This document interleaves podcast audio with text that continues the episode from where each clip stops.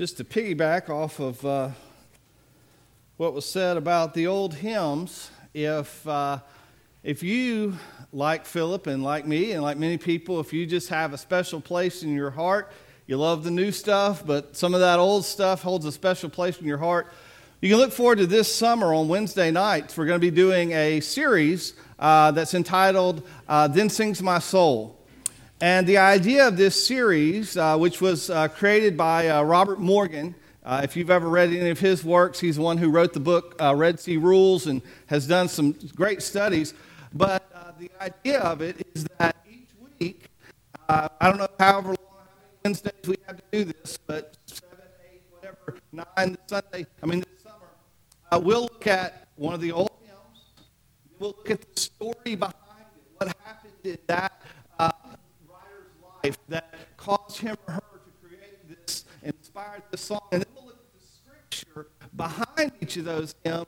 And so as we understand more uh, how God's word is woven into the word of man who was inspired to write, then we are uh, something's. This is not working? Okay. Y'all hear me? Hear me? Okay. Well, I'll stay close to this just in case. All right. But anyway, this Sunday, we're, I mean, that summer, we're going to be looking at those on Wednesday nights, and so uh, it is a, going to be a special time to look forward to. This morning, I want to invite you to take your Bible and turn to uh, Matthew chapter 25, 26, excuse me, Matthew chapter 26, and we're going to be uh, begin reading uh, in verse 26. And while you're turning there, I want to remind you that this is part of our series. This is really kind of the, the end part as we have looked at the last days of Jesus, things that were right up, events that happened into his, in his life, uh, right up to the very end, and um, right before he was taken for questioning and trial and then crucifixion. Now, some of you are probably wondering uh, did goofy old Pastor Tim forget about communion? That would normally be a very valid thought. But today, uh, we are going to purposefully put it after the service because uh, our, our scripture passage and our message really has to do uh, with the Lord's Supper. So, if you would please stand with me now as we read Matthew chapter 26 and beginning in verse 26. And as they were eating, Jesus took bread and blessed it and broke it and gave it to the disciples and said, Take, eat, this is my body. And then he took the cup and gave thanks and gave it to them, saying, Drink from it, all of you, for this is my blood of the new covenant, which is shed for many for the remission of sins. But I say to you, I will not drink of the fruit of the vine from now on until that day when I drink it with you in my Father's kingdom. And when they had sung a hymn, they went out to the Mount of Olives. Let's pray. Heavenly Father, we come to you, and Lord, this morning, uh, God, we just ask that you would bring this old, old story to us in a fresh, new way. Help us to see how important not only what Jesus did for us on the cross, but how important it is for us uh, to partake in that and to experience the renewal that comes from Christ as we uh, partake of the Lord's Supper. God, we pray and we ask all these things in Jesus' precious name. Amen. You may be seated.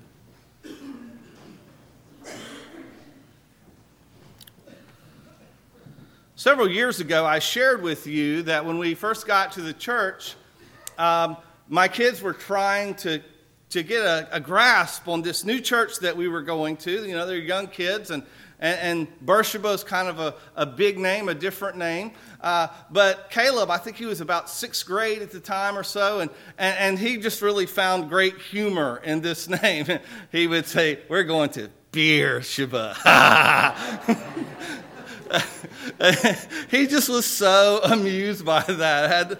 Had, we, we talked about all the time. Well, he got it honestly because I am very easily amused. So when, when I see places that, that stick out or that different to me, I just have to chuckle. I can't help it. I remember when I was in college, uh, one of my friends told me that she was from the town of Soso. And I said, So so? Why not name it mediocre or halfway? You know, so so.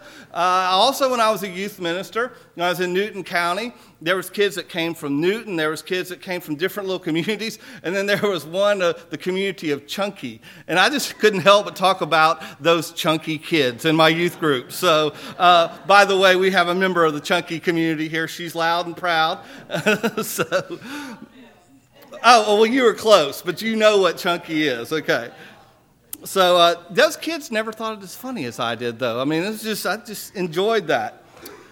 Well, when I came here, uh, I think I probably thought the whole Beersheba thing was funny too. But also, when I was driving down the road, one of the things that struck me when I was first getting to know the community is I was driving down New Hope Road and I found, saw a sign that said Old New Hope Road. And I thought, now make up your mind. Is it old or is it new? What is this old New Hope Road? Now, you pass it every day, you never think about it. And I know that, of course, that was part of the New Hope Road. Then it got out of the new, a new part, and so that became the old part. But it's kind of funny when you think about the idea of old new. There's things in life that are both old and new. And what Jesus did for us on the cross and what he did for us in the Last Supper is both old and new. And so this morning, I want to briefly just walk through each of these verses and think about what Jesus did for us. In verse 26, it says this And as they were eating, Jesus took bread, blessed it, and broke it, and gave it to the disciples and said, Take, eat, this is my body. Now, this is interesting. Did you ever notice that it said, as they were eating? As they were eating, not before they ate, but as they were eating. I mean, some of you are probably thinking, oh, well, I feel better now. Jesus is just like me. You know, we're through the appetizer, we're halfway through the meal, we've ate our salad. We forgot to pray. Let's stop right now. Lord, pray, bless this food that's already been digested. You know, and you're thinking, is that what Jesus did? Because it says, as they were eating. But that's not the case. You see, the, um, in the Passover meal, which is what this was, there was a blessing at the beginning of the meal, but there was also a special blessing said uh, before bread and a cup was taken. And everything in that meal had a special meaning. It wasn't just, well, I'm just happen to be thirsty, so I'm sipping this right now. There were several cups in the Passover meal, and there was a specific time when they would be taken, a specific time when the bread would be taken. And so Jesus got to that special point at the end of the Passover meal and from what it sounds like, everything was kind of going by the old normal way of doing things. But Jesus gets to this point and he says something very different. He says to them that this body, this bread, is his body. Now, at that point in the Passover meal, they normally would have said, This uh, and I'm kind of roughly paraphrasing here, they just said this bread represents our suffering uh, while we were in captivity.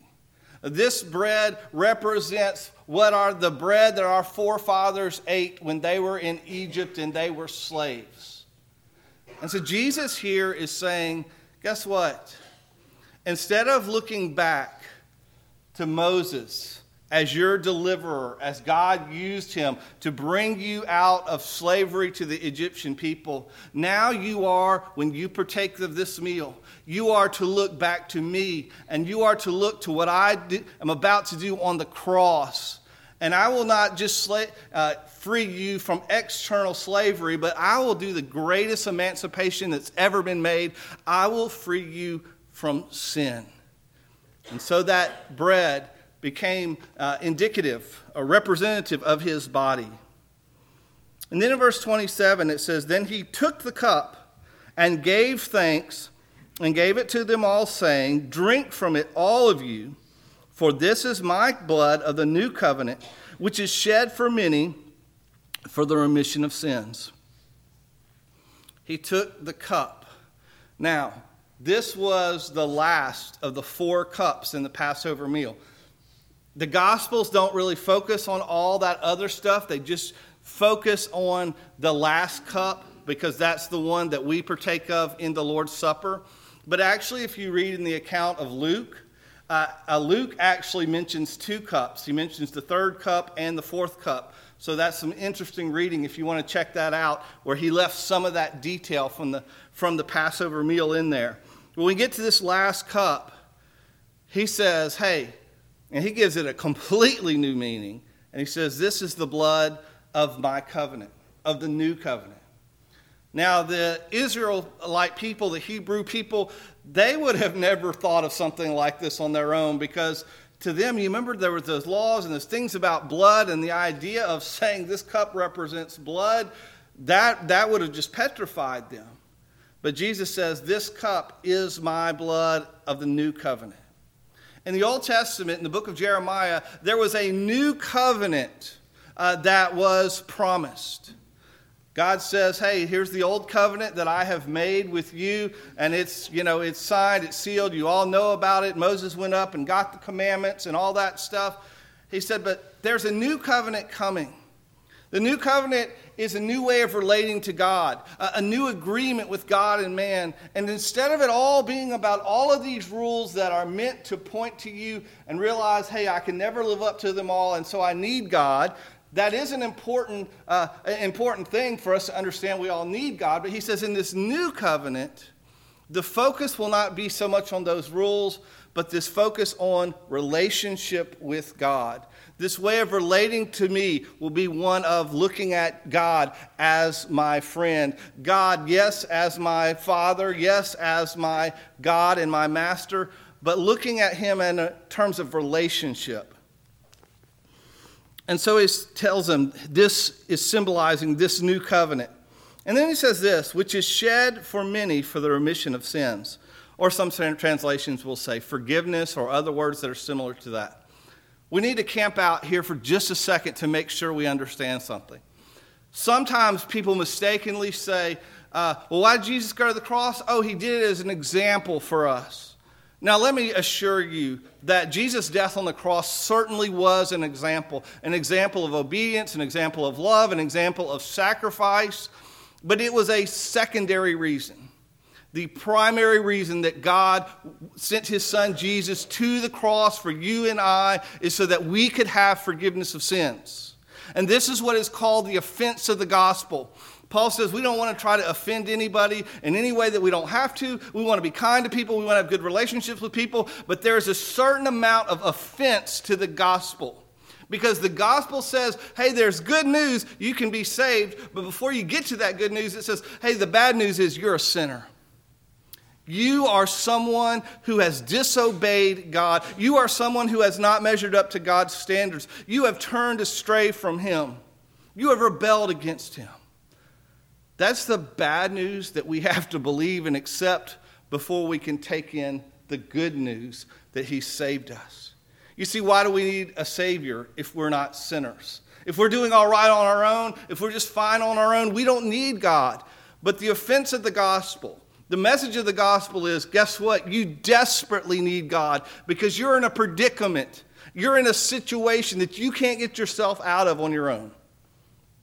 But God, in His great love for you, has offered a way that you can be redeemed from your sins. And so Jesus died, not just as an example, not just because He loves you. Ultimately, He died so that He might offer you the forgiveness of sins which you could never earn on your own. Reading on, he says this But I say to you, I will not drink of the fruit of the vine from now on until that day when I drink it with you in my Father's kingdom. The fruit of the vine there. Interesting. So we can do Welch's or we can do wine or however your particular church uh, chooses to celebrate. Uh, fruit of the vine kind of leaves that open there. But it's interesting we know that Jesus later on, after the resurrection, he did eat uh, and he, he drank water and he ate. And that's important because that helps us to be reminded that in the resurrection, uh, there will be eating and drinking, there will be banqueting. Uh, amen. You know, this is not fasting for all of eternity. Uh, there's going to be some good stuff in heaven. But after the resurrection, we get a couple of stories about Jesus being with the disciples, and we know that he ate bread, and we know that he ate honey, And we know that he ate fish. We know he ate those three things. But you know what it never says in those verses? That he drank wine or that he drank juice. Because Jesus made a promise, he made a vow. He said, Even as I'm going to ask you to drink this in remembrance of me and of celebrating our relationship, I'm waiting. I'm holding out. Some of you who are wine aficionados, you probably can't imagine. But Jesus, since this time past, he said, I won't touch grape juice, I won't touch wine, because I am waiting for that day that we are reunited in the great banquet in heaven. And that day, I'm going to drink with you.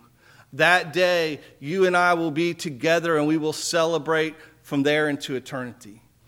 And Jesus is waiting right now. He's waiting for that day in which we are with him when he will join in with us in that drink in heaven. Finally, it says, And when they had sung a hymn, they went out to the Mount of Olives. And there we know that Jesus would give some of his final teachings to the disciples. And there we know that, um, of course, he would eventually be betrayed, and the soldiers would come and get him. At this time, we're going to sing a hymn. Let us break bread together. And this is our time, in our normal time of invitation to discipleship, this is our time to prepare ourselves before we receive of the Lord's Supper. Take this time to make sure to examine yourself. And of course, if you have a public decision to make or if you need prayer, I'll be down here. But other than that, specifically in this time, focus on preparing yourself for taking the Lord's Supper. Now, that can be looking at anything that needs to be made right in your relationship with God. But you know, when the Apostle Paul said, Don't eat or drink uh, of this supper unworthily, the, ma- the biggest thing he focused on was your relationships with other people.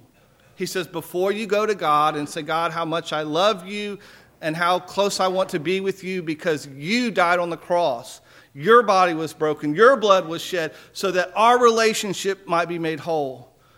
Paul says you need to make sure that as far as it's up to you, your relationships with other men, with other women, that they are made whole. And that you're not holding on to bitterness or unforgiveness, that you're not uh, deceiving someone, that you're not cheating someone, but you're making sure, God, as far as I know, uh, sins where I've um, done, I've confessed those, and I'm trying to be right with my fellow man. That is how we prepare ourselves.